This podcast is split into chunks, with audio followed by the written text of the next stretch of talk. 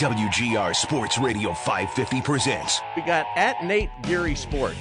And uh, Nate says, Merry Christmas to everyone except for Tom Brady, who is probably watching his own documentary with his family this morning. Sports Talk Saturday. We were watching the highlights of last year's Super Bowl, which we won, but we weren't watching a documentary. Does Nate actually play sports? Emotional damage. On WGR. You good? Not little yes. Okay. He died of emotional damage. Sports Radio 550.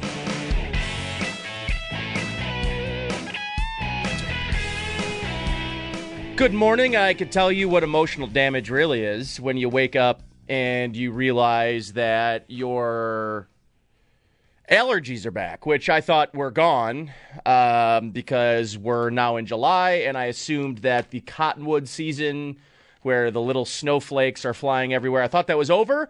Um, and then I woke up and quickly realized that that was not the case. And I have been sniffling and sneezing and um, having almost no fun whatsoever this morning. So, welcome and enjoy uh, the next hour and a half or so of me sniffling and probably sneezing um, and rubbing my eyes because I think all of a sudden it's spring again and I don't know what's happening here in Western New York. So, good morning, everybody. Nick Geary here. Sports Talk Saturday. Uh, hanging out with you. A little bit of an abbreviated show today. I've got a wedding to go to this afternoon. My cousin's my cousin Nicholas's wedding. So uh, I have to leave at 12:30. So we're going to play back for you guys a bunch of stuff from yesterday's press conferences. You guys are going to hear from Jerry Forton, the director of amateur scouting. We're going to hear from Sabres general manager Kevyn Adams. We're going to hear from Thad Brown. I'm sure at some point who was on One Bills Live earlier this week. Um, so we've got a lot to get to and a lot to uh, get through this morning and into the afternoon. And um, first of all, I mean, I I started by saying talking about Jerry Forton. We're going to talk about that in a minute. Um, I've got I've still got a, a, nice little lineup of guests here going into the 12 o'clock hour. Joe Yerdon's going to join me here in about 10 minutes or so. Uh, if you don't follow Joe on Twitter, please make a change and go follow him. It's very easy. It's at Joe Yurden uh, on Twitter. He and uh, his podcast co-host um, Lance Lysowski, they do the Maintenance Day podcast, which you should go and check out because it's fantastic. Um, he's going to join us here in about ten minutes or so. We're going to recap the NHL draft, talk about. Um, you know, how the Sabres did and what they've got on the docket here moving into free agency next week. So Joe joins us in just under 10 minutes. Pete Smith of SI, he covers the Cleveland Browns. We're going to try to get, and try to attempt anyways here, to get both sides of the Baker Mayfield saga, right? I, I, I want to hear it from the Cleveland Brown side. We're going to do that at 11:30 with Pete Smith of SI, and then at noon we're going to talk to Panthers beat reporter Sheena Quick, um, and we're going to get the Carolina perspective of this, the move to trade for Baker Mayfield, um, and and kind of find out what the plans are there, like uh, what's up with Sam Darnold, and how does this offense look, and how, does Baker Mayfield have enough time now between training camp, which opens in two weeks, um, to really get acclimated enough to really push Sam Darnold out of that starting quarterback position? So we'll talk to Sheena at 12 o'clock. So before we bring Joe Yerdon on and uh, talk more about the Sabres, I am also going to just talk something briefly about the Sabres here. Um, if you haven't had an opportunity yet to listen to the Jerry Forton uh, interview, this is the first time I've familiarized myself with uh, with Mr. Forton, um, and that's because he's the director of amateur scouting. It's not a guy that's necessarily on the forefront, not a guy that's on the front lines, taking a lot of interviews, doing a lot of uh, PR and, and, and, media opportunities. This is a guy that's behind the scenes um, who has been, I mean, an integral part of this draft process. I'm sure. Um, so there was a lot to to yesterday, anyways, to be made um, of hit the job that he and Kevyn Adams both did. Um, what I'm doing is I'm quickly going back. So I, am looking at sort of Jerry Forton's career arc. And this is a guy that was at the college level as an, as an assistant coach for the University of Niagara, uh, right down the road, right, right down the, the 290 and or the 190, I should say. And then he went to UMass Lowell for a couple years as an assistant coach, assistant coach, and then he was assistant coach for the Sabres in 2013, 2014. Then he was promoted to a scout, an amateur scout. Then he was the director of scouting uh, from 2015, 2016, 2016, 2017. Then he was director of collegiate scouting from 2017 all the way to 2020. Um, and then now he is the director for the Sabres of amateur scouting. So this is a guy that really from 2013, so almost uh, more than a decade here in this organization has kind of been through it all here. I mean, the Jason Botterill era, the end of the um, the end of the Darcy Regier era, I believe, is going to run into here. Like, it, and then you've got you know Tim Murray. So Jerry Fe- uh, Jerry Forton has kind of gone through the ringer in terms of you know a lot of the churning and burning here at this uh, here in, in Buffalo for the Sabres organization. He's sort of been at all of the lows, which has been for the past decade. There have not been very many highs. Um, if you did not hear his interview yesterday, we're going to play that back for you guys in the 12:30 slot. So 12:30 to 1 o'clock. We'll throw a break in there. But I was I mean, I watched the highlight video of it like 25 times, and if you go on Twitter and you type in Jerry Forton and you go to videos, I mean, I'm, I'm, every single person that was covering the draft in Montreal, that was covering that press conference, uh, tweeted out about it and tweeted the video out, and it was Jerry Forton becoming very emotional um, when talking about Kevyn Adams. And the thing, uh, the reason I'm starting the show with this is, you know, there's been an expectation, there's been a not a rumor. Uh, rumor's the wrong word. There's been an inkling that things have sort of been changing within the Sabres organization. And and a lot of it had to do with the play on the ice last year, bringing the guys in like Alex Tuch, who very clearly have moved this organization from a leadership perspective. Uh, you know, Kevyn Adams talks about wanting people that want to be here, and that is Alex Tuch, right? And Peyton Krebs. Uh, the the big trade with Eichel last year, and you get two guys that want to be here playing in Buffalo. And I think that mattered um, for how Kevyn Adams was going to make that Jack Eichel trade, was finding guys that were going to fit in around the culture he was attempting to build here. And I think moving away from guys like Sam Reinhart and, and Jack Eichel were an attempt to move the culture in a different direction. Now, whether or not you want to blame Jack Eichel for the toxic culture that existed here, it existed, and he was part of the problem. I, am not going to tell you that Jack Eichel was all of the problem. I, I, I would push back greatly to say that I'm just going to blame Jack Eichel, and now that he's gone, the, the culture is good. I, a lot of culture stems from being able to win um, and win early in regimes, and I think – you know, although the Sabres were eight games below 500 last year, um, that's an organization that won some games toward the end and created and gained some credibility for not just the head coach, Don Granato, who I do think is absolutely has the respect of this locker room, which I, and rightfully so. Um, but Kevyn Adams, Kevyn Adams had to make some really hard decisions. He was faced with a similar decision that Jason Botterill was was was faced with, right? Jason Botterill traded away Ryan O'Reilly, and at the end of the day, the return on that trade was not good. Except it kind of turned into something with Tage Thompson scoring, you know, almost 40 goals last season. That trade has been looking and trending in the right direction, and and rightfully so. I mean, that's thank God. Um, but to see the emotion um, when asked a pretty basic question, you know, th- this wasn't a pry. This wasn't, you know, th- there was at least in my uh, to my knowledge, I don't know anybody or I don't know a situation that may have happened um, to Jerry Forton either personally or or professionally that that maybe put him in a situation where he was being emotional. And and I'm I, I kind of want to commend Jerry Forton because what it shed a light on is the absolute shift in culture that Kevyn Adams has been able to cultivate. And I think for me, like I, am excited to kind of talk about this with Joe Yerdon because I, I I'm interested in what his take is because.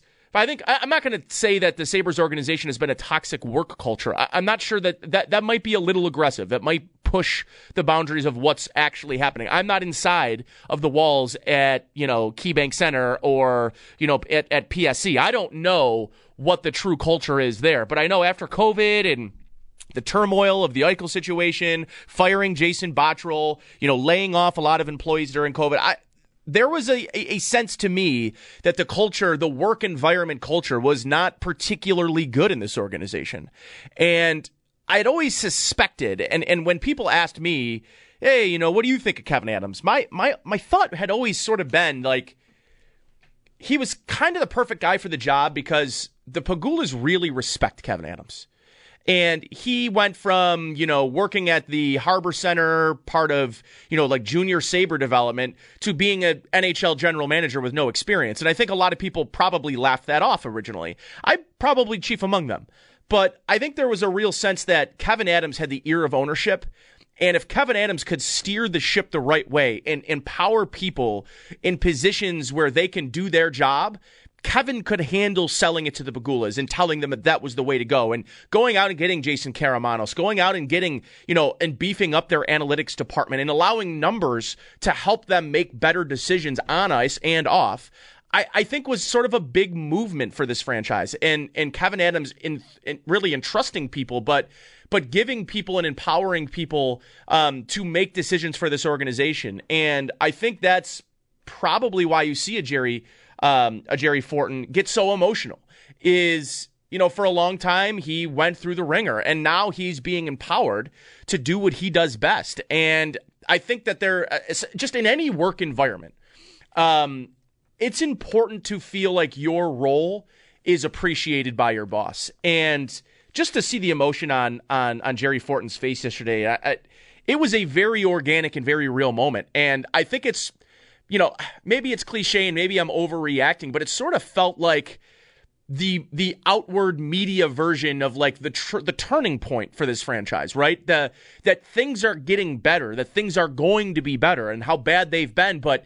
You've got guys that have been part of this whole process that are very emotional about the transition, about where this franchise is going. And, and you can't, that's not stuff you can fake. Um, so I, I just, I, I felt rather moved by watching it yesterday. And um, on the Western Hotline now, we've got Joe Yerdon, who's going to join me. We're going to chat about this to start. And if you don't know Joe for whatever reason, if you're under a rock for whatever reason, he hosts the Maintenance Day podcast with other very handsome gentlemen, Lance Lysowski. So if you follow uh, Joe on Twitter, you can find his uh, the link to uh, his noted hockey Substack as well. Um, Joe, good morning to you, my friend, and happy post draft day. Yes, yes, a very happy post draft day to you. I don't know if that's a really uh, a greeting, but uh, we're making it one. Now. It kind of is. I mean, listen, amongst friends, I don't have because we are not next to each other. You're not in studio. I can't crack a beer with you, which is what we would normally do. So I might as well just you know hop right into an interview and just kind of breeze by the introduction because I can't dap you up and and oh, and crack a beer with you. You know. Yeah, yeah, no. I mean, listen, uh, a, a dapping up a beer at 11, 11 in the morning might get us uh, might get us some squirrely looks though. So it's, well, you know, it's we'll keep, Joe. we'll it is um, it's Taste of Buffalo Saturday, so people probably oh, have been drinking for a few hours now. That's uh, that's a good call. I don't know if uh, starting the day off with lots of lots of beers and stuff in your face with with great food is.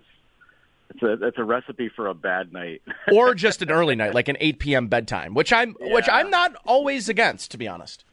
Yeah, no, listen, I'm, I'm with you. I'm with you 100 percent there. I was I was ready to I was ready for bed very early last night. I'm ready for bed right now. So, uh, you know, you you tell me. Um, Joe, obviously, yesterday uh, was sort of the culmination of two long days, and frankly, not that long. I mean, I feel I, covered the NFL draft. The NHL draft felt like the most efficient thing I have ever come across in my entire life. I mean, finishing in like four hours um, yesterday was a, a borderline miracle. Um, all in all when you sort of look at the greater picture of this draft, the Sabres, they don't really move up at any point. There was rumors, obviously, the Matt Murray situation where they could have ended up with seven and nine. That would have been pretty dandy. I would have really liked that situation for the Sabres. But short of that not happening, it feels overall, because you're kind of a vibe connoisseur, the vibes are all pretty good. Um, you know, I, I feel like Kevyn Adams, I, I feel like we're starting to learn what he values, right? Yeah, no, I we de- I think we definitely have a beat on it now. Um, he values high skill.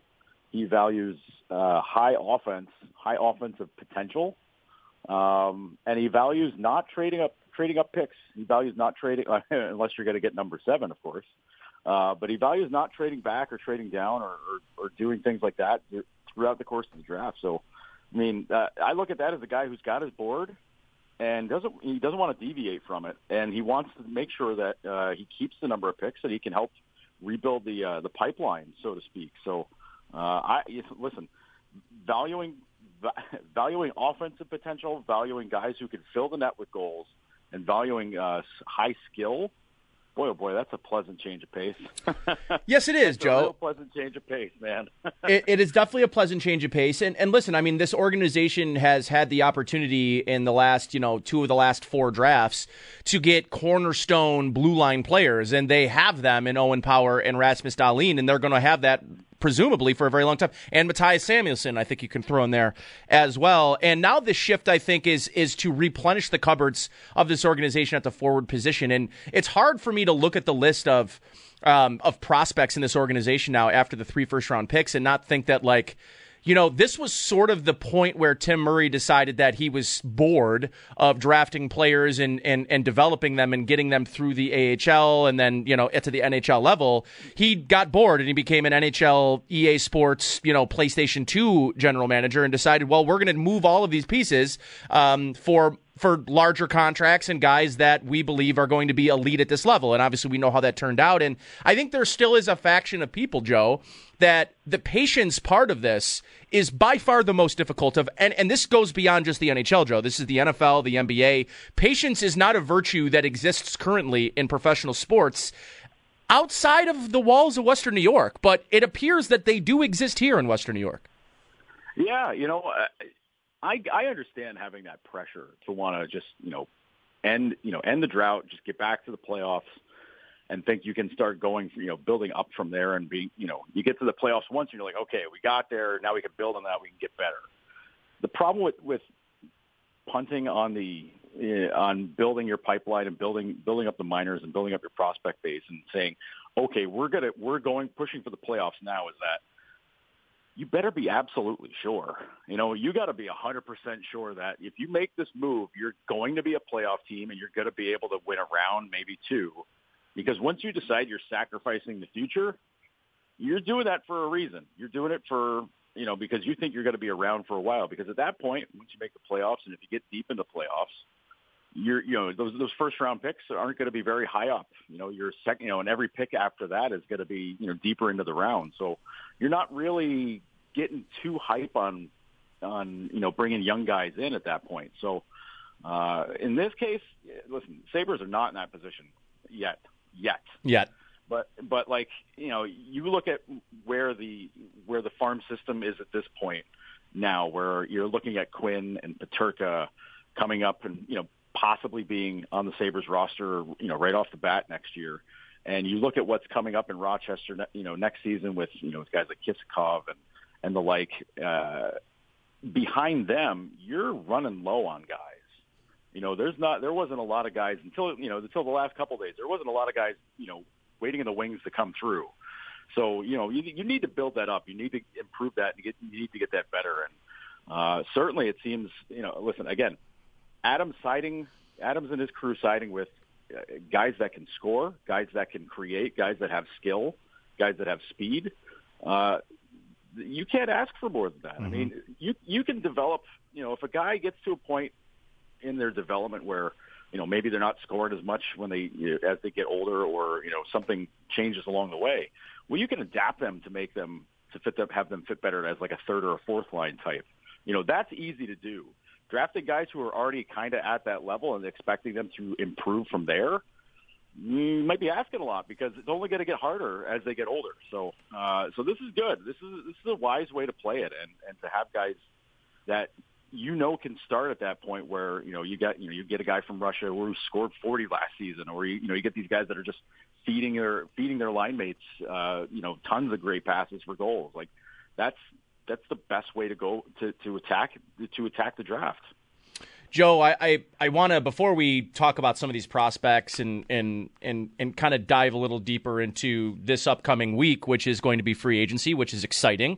Um, I think for most people, um, it used to be more exciting. It used to be like appointment television for me. I used to remember like you know like leaving school and then like going to my buddy's house to watch TSN starting at noon. Those days are long gone, Joe. But um, you know, and and I'm thinking of like you know the Stamkos era, uh, and I'm thinking of like a couple of other free agency periods where the Sabres were like kind of keen and in on the top guy. That's not going to be this year, Joe. Yeah. Um, no. But the thing I really was sort of like this whole draft situation and the, the the last two days was capped off by the by the Jerry Forton interview yesterday. Um, mm-hmm. And I really wanted to ask you about that because you know, from my perspective, um, being a fan that has sort of pulled himself away from this, this whole Sabres debacle. And, and really, I mean, this probably started three or four years ago, but, you know, I still watched every game over the last two years. It just, it, it hasn't been that emotional investment. And it mostly because I never felt the emotional investment in return. And people, whether it's your sports team, whether it's your job, you tend to want to feel emotional and you want to emotionally invest in things that you believe are being equally met equally with that emotional investment by the thing or the product that you are consuming. And I think you know, this year we started to see that with Alex Tuch, right, and and and kind of the vibes on the team, and and and see them winning and having some some you know moderate success. But to see someone who has been through all of the pitfalls, all of the the valleys here. Now, I'm I'm not here to tell you that where we're at's a peak, Joe, um, yeah. but it certainly feel felt like the emotion I got from from Jerry Forton was real. It was organic, and I got to tip my cap to Kevyn Adams for creating a work environment that allows workers, people that work for you, to have that emotional investment and care that much. I it I mean there's a lot you could take from that from that, you know, whatever it is, 2-minute soundbite, but I felt mm-hmm. genuinely moved to say like good for you Kevyn Adams for creating this environment. Yeah, you know, there's that. I mean, there's certainly a lot of that to it, but it's. I mean, it's been a pretty stressful time around the PSE offices. You know, with what's with what's happened with Kim. I mean, that's that's something that's wearing on everybody's minds as well. So this is. I mean, it's a lot of stuff for people to deal with. I mean, you're in that executive position like these guys are. They're much more you know in touch with with ownership and they're much more you know hands on with with with everybody in charge so you know, you add that, you add the, you know, the part, you know, the parts where you're you're putting together a draft where it's very positive. You're building everything up. You're getting, you know, you're getting things back to a place where it's normal.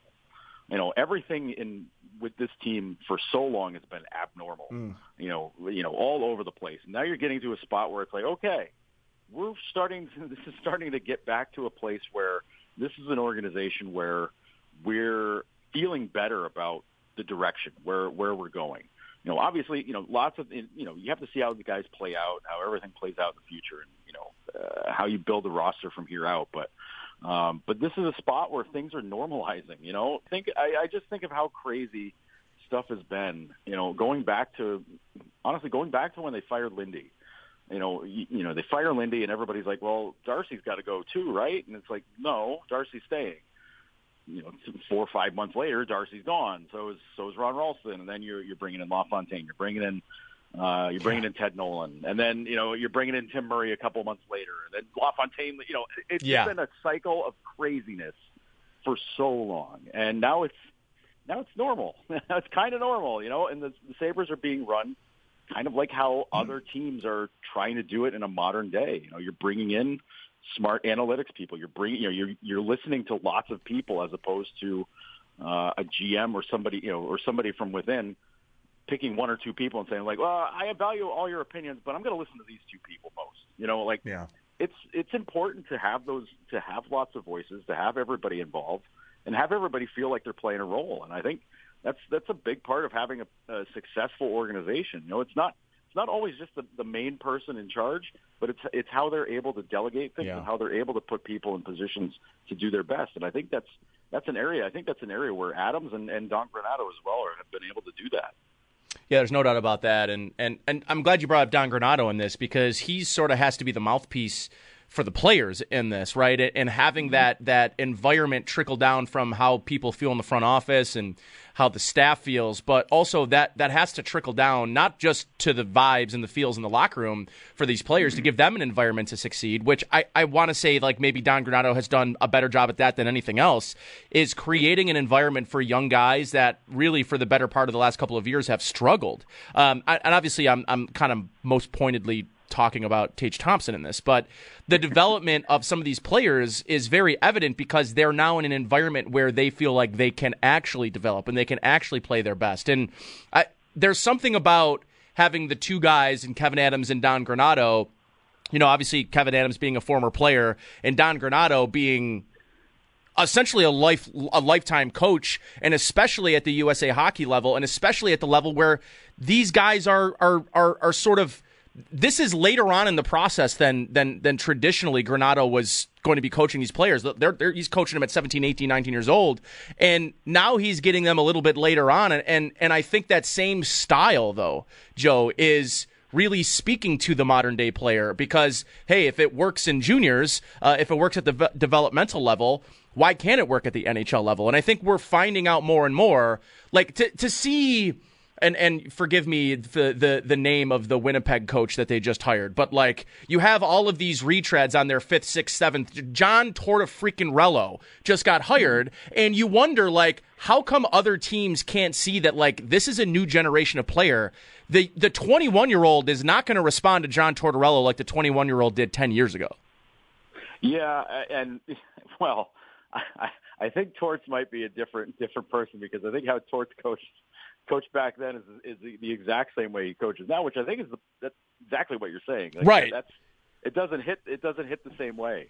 Um, and yeah, you know, you, you mentioned you mentioned Winnipeg, Rick Bowness. I mean, that's Rick Bowness. guy Bowness. He's Yes, been around a long time. He's a long time assistant. I mean, he's he's he's had the unfortunate past of coaching some really awful teams, and I'm talking like legendary, legendarily awful teams, like going back to uh, you know the first days of the Ottawa Senators. So, um, but but having a guy who's got a, a, just a different perspective, a different way of going about it, and you know, a, a career where you know his NHL career, anyways, was spent a lot of time as an assistant, in, in, you know, for Don, and it's when you play the role of an assistant, you're either you're either going to be part one of the other bad cops, or you're going to be the good cop in that Mm. in the in the coach's room. And I think Don, I, I don't think Don is ever a bad cop any place that he is. I think he's just a permanent good cop type of coach, and that's having a guy in that role. Like you can sometimes worry that you know uh, the discipline factor might be an issue because you know if you're nice all the time, it's really tough when you got to really crack down. But that is not the case. Don, you know, I, I think Don's in that spot where it's it's like having having a dad that's cool all the time, but when he raises his voice, you're like, uh oh, dad's mad. you know, and I, I think I think Don's kind of that guy where it's like, you know, everything's easy going, not easy going, but like he's he's fair, everything's good. But when he raises his voice, you're like, uh oh, okay, all right, we we screwed up. We got to we got to change this. So um, having that kind of you know means of of coaching and you know and handling the team and, and doing it that way.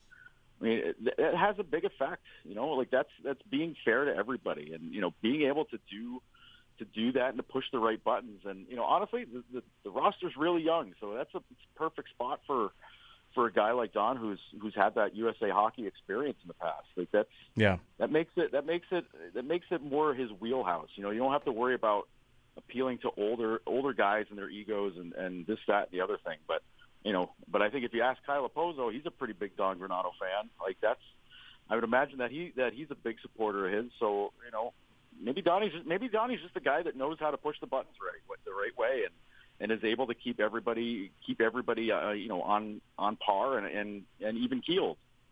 Joe, last thing I have for you musical chairs, the musical chairs of the goalie situation across the league right now. Um, if I were to back you into a corner and say that you could win $1 million cash, no, no untaxed, um, if you could properly guess who the Sabres end up with uh, at the goaltender position that isn't currently on the roster, who would it be? What's the name? Uh, I, I said this on the podcast. I, I really, you know, if you're just looking for somebody to kind of hold the seat for a year or two, uh, I like James Reimer in that Hmm. spot. Um, older guy, you know, again, great vibes, a su- a, an outstanding superhuman being, uh, but can play really well in goal. Um, I did, you know, his his numbers last year on a bad San Jose team were pretty good, uh, but you got to be prepared for him to to miss some games. You know, that's that's always that's always the catch Sure. uh, with with with goalies. But uh, but I, I I think Reimer's profile works pretty good. But uh, I mean, but that's a move you got to make a trade to do. I I can't imagine they're going to be jumping into free agency for somebody that you need to sign for four, you know, three, Right. four, five years. Like I just don't see that happening. But um, but somebody like him, maybe an Eric Comrie. But I, I I think with Anderson there, you have to get somebody who can who can kind of carry that load a little bit more. You know, fifty, you know, forty, Sure. 45 to 55 games somewhere in there, and then you know just kind of feel it out from there. But I like Reimer because I think I think the the price to get him is isn't that high, and I, I think what the value he can bring you for what the, for the way he plays and the way he carries himself is is very good. Joseph, I appreciate you, my friend. Enjoy your weekend. Uh, if you're going to the Taste of Buffalo, I I'm, I won't be able to go. I'm leaving tomorrow for a golf trip, and then I have a wedding today, so I'm missing the Taste of Buffalo, which is always a a tough thing for me because the Dalmatia Hotel always has a stand right at the end, and I'm always sort of I'm always sort of finding myself finishing the afternoon there. Um, so if you go, make sure you you finish off at Dalmatia for me. Yeah, I I, I don't know if I'm today. Crazy weekend for me, but uh, we'll we'll see. If I pop down there, I I, I got to see which crazy flavors the Dalmatia Hotel brings brings to the party with the uh, with the wings. So yeah, they always they, they they tend to they they speaking of vibes, they tend to bring the vibes on the on the wing sauces. So, Joe, Yeah. appreciate you, my friend. Enjoy your weekend and talk soon. Hey, you got it, Nate. Take care, man. All right, Joe Yerdon there uh, on the Western Hotline. I'm going to take a timeout. Pete Smith of SI joining us talking Browns side of things on the Baker Mayfield treat. That's coming up next year on Sports Talk Saturday on WGR. TuneIn is the audio platform with something for everyone. News, In order to secure convictions in a court of law, it is essential that we conclusively sports, Shot clock at four. Doncic. The step back three. You bet. music, You set my world on fire. Yes, and even podcasts. Whatever you love, hear it right here on TuneIn. Go to tunein.com or download the TuneIn app to start listening. We really need new phones. T-Mobile will cover the cost of four amazing new iPhone 15s, and each line is only $25 a month. New iPhone 15s? Only at T-Mobile get four iPhone 15s on us and four lines for 25 bucks per line per month with eligible trade-in when you switch. Minimum of four lines for $25 per line per month with auto pay discount using debit or bank account. $5 more per line without auto pay, plus taxes and fees. Phone fee at 24 monthly bill credits for all well qualified customers. Contact us before canceling account to continue bill credits or credit stop and balance on required finance agreement due. $35 per line connection charge apply. Ctmobile.com.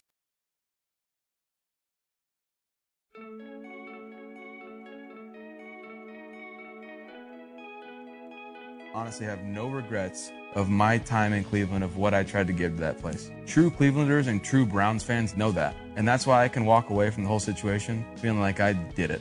I feel disrespected 100% because I was told one thing and they completed another. Okay, I got, I got my taste of it because I've had four different head coaches in four years, a bunch of different coordinators. I've had, talk about the highs. They always come back. they always come back.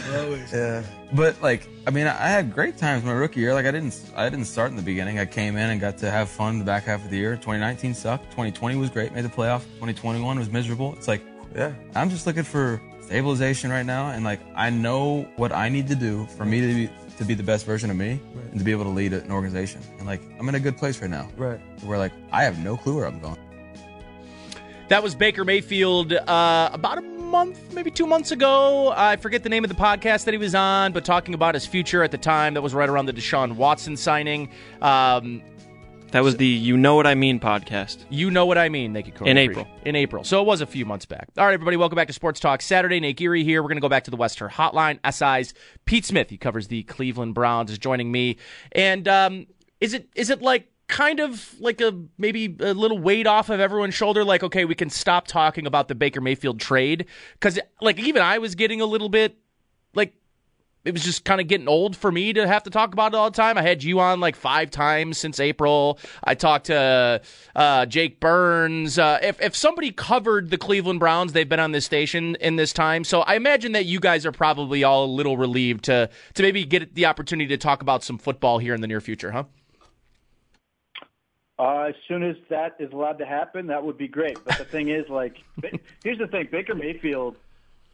I, I know people, you know, in Cleveland and, and, and would say they were sick of talking about Baker Mayfield, but he was a great distraction from having to talk about the other stuff, and that allowed people to sort of, you know, have a sports argument as opposed to constantly having to talk about Deshaun Watson. So I mean, I totally get it. And the, what was always funny watching it from a Cleveland standpoint is you would have people who would talk about Baker Mayfield endlessly, who would then talk themselves into this idea that the Browns had to either trade him or just cut him because it was a distraction when it was themselves who couldn't stop talking about him. The team had more than enough to worry about uh, with everything they have going on.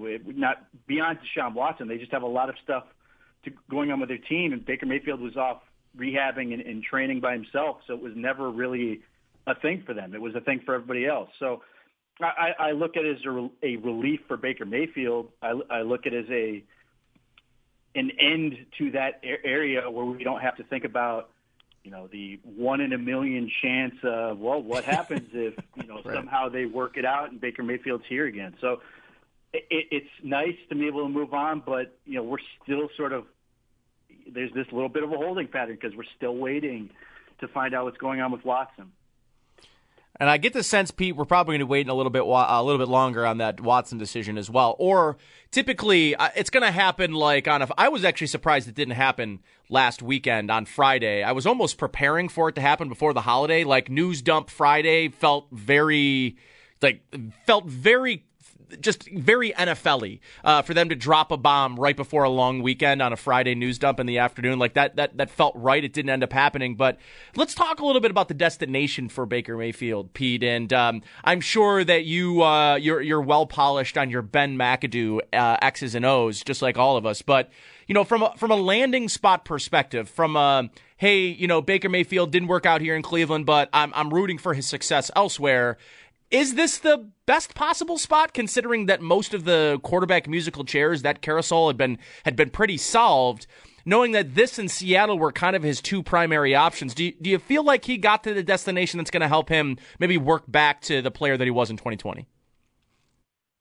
Best is tough. I, I don't know if you can say best given the uncertainty that's uh, going on with the Carolina Panthers, but he could have done a lot worse.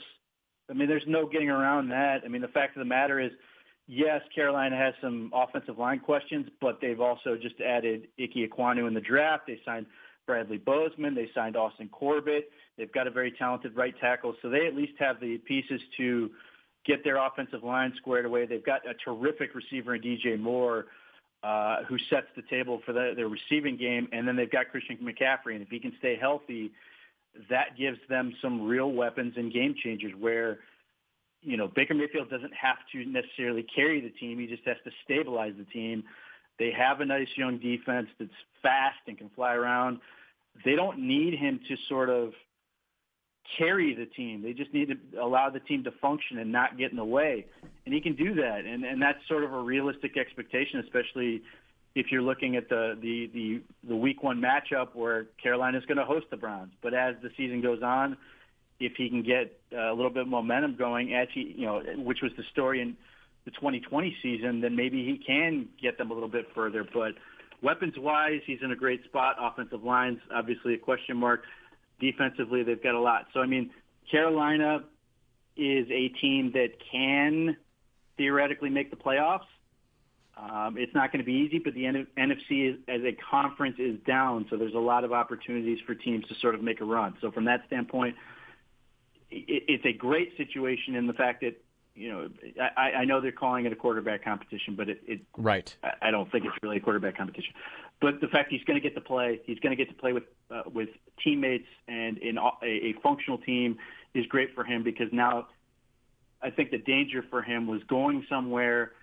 Let's throw out San Francisco, for example. For some reason, the 49ers wanted to trade for for Baker Mayfield just because they wanted to, to get something for Garoppolo uh, and he doesn't play, then he's out of sight, out of mind. You've got a terrific quarterback class, at least what we think, coming out in 2023. He could, you know, out of sight, out of mind becomes a problem for a quarterback like that. And with mm. the questions he has, with the inconsistency, with the other things that, you know, then he becomes Mitch Trubisky, uh, hmm. who might have to go somewhere for a year. And then, yes, right now Mitch Trubisky's got a good shot to maybe start in Pittsburgh but it's on like what a two-year, fifty million dollar deal yeah. with incentives. Uh, that if he's the starter, he gets paid a lot, and this is sort of Baker Mayfield's best chance to avoid being Trubisky. Interesting. Yeah, it's a good parallel I think to draw there with with Baker Mayfield. But is that it for for Baker, Pete? Like is is he resolved to be a game manager for the remainder of his starting career, however long that might be because it just feels like as a former number one overall pick and, and, a guy that came from an offense that was so prolific in college and a guy that can throw the football all over the field, at least, you know, while he was in at Oklahoma, I just wonder that like, is he going to be mm, I mean, Kirk Cousins. As I had this conversation yesterday on my podcast, where like, you know, Kirk Cousins has been actually a pretty prolific passer considering the amount of opportunities he's had to throw in that Gary Kubiak offense. He's going to get more opportunities this year with Kevin O'Connell, but like, is this going to be Baker's destination? Better be an offense that can spread it out and throw the football for him to become anything more than a game manager because it just feels like it, it's just so interesting the conversation about Baker has turned from a guy that you know could potentially throw for 4500 yards and 28 30 touchdowns a couple of years ago to being a guy that now is you know Carson Wentz Yeah, the thing about Kirk Cousins is if you look at his numbers, he's going to probably have a really strong argument to make the Hall of Fame, and I don't want to see that happen. But you know, you, just numerically, the statistics he's piling up, the efficiencies he's piling up, like that's going to be a thing. As far as Baker Mayfield goes, uh, in some ways he's his own worst enemy. In some ways he is the limiting factor on what he can be. There's no doubt he has ability. In fact, I would say Sam Darnold still has ability. I wouldn't give up on either of those guys in terms of NFL quarterbacks. Now, I wouldn't pay 18.8 million for Mayfield or 18.5 million for Darnold. But if you're just trying to find a quarterback with upside that can can still develop and become a potentially very good quarterback in a second act, those are guys I would look at. But with Mayfield, it's not you know people knock him because he's short, he's slow, whatever. But he's been very good. He you know he's got multiple games where he's thrown five touchdowns. He's got any number of prolific performances. It's about consistency for him, and it's about the the issue with Baker Mayfield, in some ways, the, the the the key to his success is that he uses all this, you know, to put a chip on his shoulder. He loves spite. He loves to prove people wrong. The problem is that works against him when people are trying to help him and may give him some tough love, or he doesn't take it that way, and now he's trying to prove them wrong, as opposed to taking that coaching and, and trusting them. And that's been an issue for him in the NFL a little bit, and that came out uh, in the past two years. He had a ton of success in 2020. 2021, he gets hurt, and then he stops trusting the coaching staff, and in some ways, the coaching staff stops trusting him. That is where you can limit what you can be. I think Baker Mayfield has to stop make, and I and I hate to say it this way, but he has to stop being a victim in mm. the sense that he got hurt. That's awful. Uh, obviously, the Browns moved on from him that doesn't feel good. I, I understand all those things about your uh, pride and, and feeling like some people turned on him and all this stuff. But if he holds on to that and makes himself into a continuing victim, then that's going to ultimately kill his career. The, the, the obvious counterpoint is he has a fresh start in Carolina. Can he sort of embrace that and sort of put that stuff behind him and just look at, I have an opportunity to prove myself to be to get better as a quarterback and regardless of what I what happens in, this year in Carolina, he's probably going to hit free agency. So he's got to be able to be the best he can be and sort of prove to people that he's coachable, that he can take that uh, tough criticism, and that he's going to to blossom. Uh, in some ways, that was the reason Seattle was such an appealing uh, situation for him was because Pete Carroll is sort of a guy who's thrived with the type of player Baker Mayfield mm. is, and that may still happen but those are the issues that you can see where he he kills it, kills his own career. And but if he can grow up and sort of get through that and and understand who he is and what he can still be, then then he could have a great second act. I mean, the bottom line, Baker Mayfield would be the starting quarterback for the Cleveland Browns this year if they didn't get Deshaun Watson. That's that's just how it was, was going to be. They were going to run it back. They weren't going to move on to Garoppolo. They weren't going to make another move this came down to opportunity to get what they believe is a special, special quarterback who can take them to the Super Bowl, even with all the baggage. We've got Pete Smith. He's the editor of the SI Browns Digest here on the Wester Hotline, semi regular of the program, talking some Browns and talking Baker Mayfield. And where I wanted to go with you, Pete, to, to kind of wrap things up here for the for the morning portion of our show is trying to project out what this Browns team looks like, not knowing how many games Deshaun Watson's going to spend um, on the sideline, is a difficult task. But knowing that Jacoby Brissett, a, player that I think is, you know, listen, I mean, limited as a player is probably the right way to frame it. Um, but there's a level of respect that I know the league has, players around the league, coaches, general managers have for Jacoby Brissett.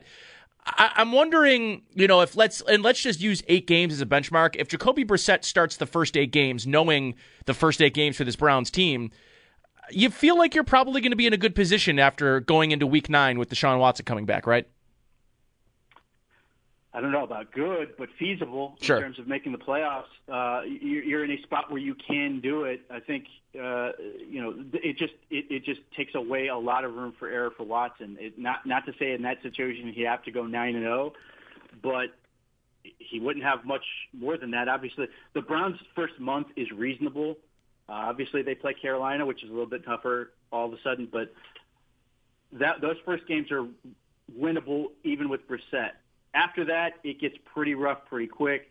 And if you have Watson come back week nine, you do have a pass, uh, and you you- you're probably going to need help, uh, just given how uh, difficult the AFC Yeah. landscape is to make you know to make the playoffs. I mean, you look at the AFC West, uh, and and four teams who think they're going to be playoff contenders. You know, it's it's just it's it's going to be difficult. If if if it's more than those eight games, forget it. Because at that point, you are then Watson has to be perfect. They cannot lose a game with him at quarterback, and they have to overperform with Jacoby Brissett. And Jacoby Brissett isn't going to make a lot of mistakes. His career interception rate is like 1.4. Um, he he averages like 122 yards passing per game. You know, he's not going to carry you, but with the running game they have and the defense they think they have, you can probably win a decent number of games. Uh, it's just you're not going to go to the playoffs with Jacoby Brissett, obviously for 17. So it's a question of how far can you how how long can you mitigate, and if they have an injury of some sort, if they something goes wrong for them, and, and it's the NFL, it's going to happen. Uh, If they lose a major player and that's it, the Myles Garrett goes down, Denzel Ward's out for a while, whatever, then it just becomes that much more difficult. So that, yeah, I think eight games or less of uh, with Deshaun Watson out, the Browns have a chance. No lock, no guarantee, no anything like that. But at least they have a pass. Anything more than that, I think it's just it, it's it's fantasy land. Pete, before I let you go, uh, tell the folks if you've got anything uh, upcoming here over the next couple of weeks as we head into training camp, where they can find you on Twitter and where they can find your work.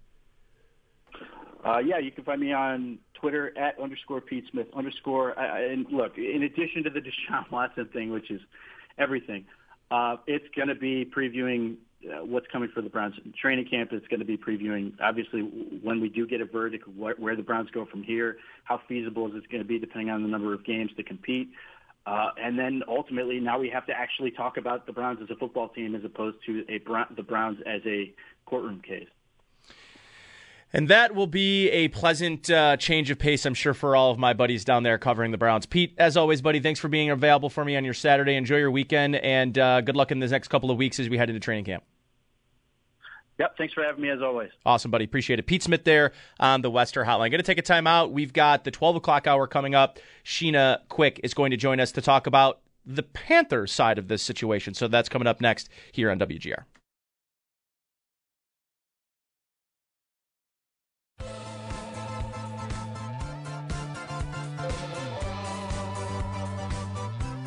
All right, welcome back. I'm going to take a uh, opportunity here to preview our next guest, Sheena Quick. She is the beat reporter at 1340 AM Fox Sports. She's going to join us on the other side of this break. We're going to talk about the Panthers' view of the Baker Mayfield trade, how that projects out, what the Sam Darnold situation looks like. Can Christian McCaffrey stay healthy? All of that on the uh, on the other side as we talk to Sheena, uh, who covers the Carolina Panthers. So don't go anywhere here on WGR.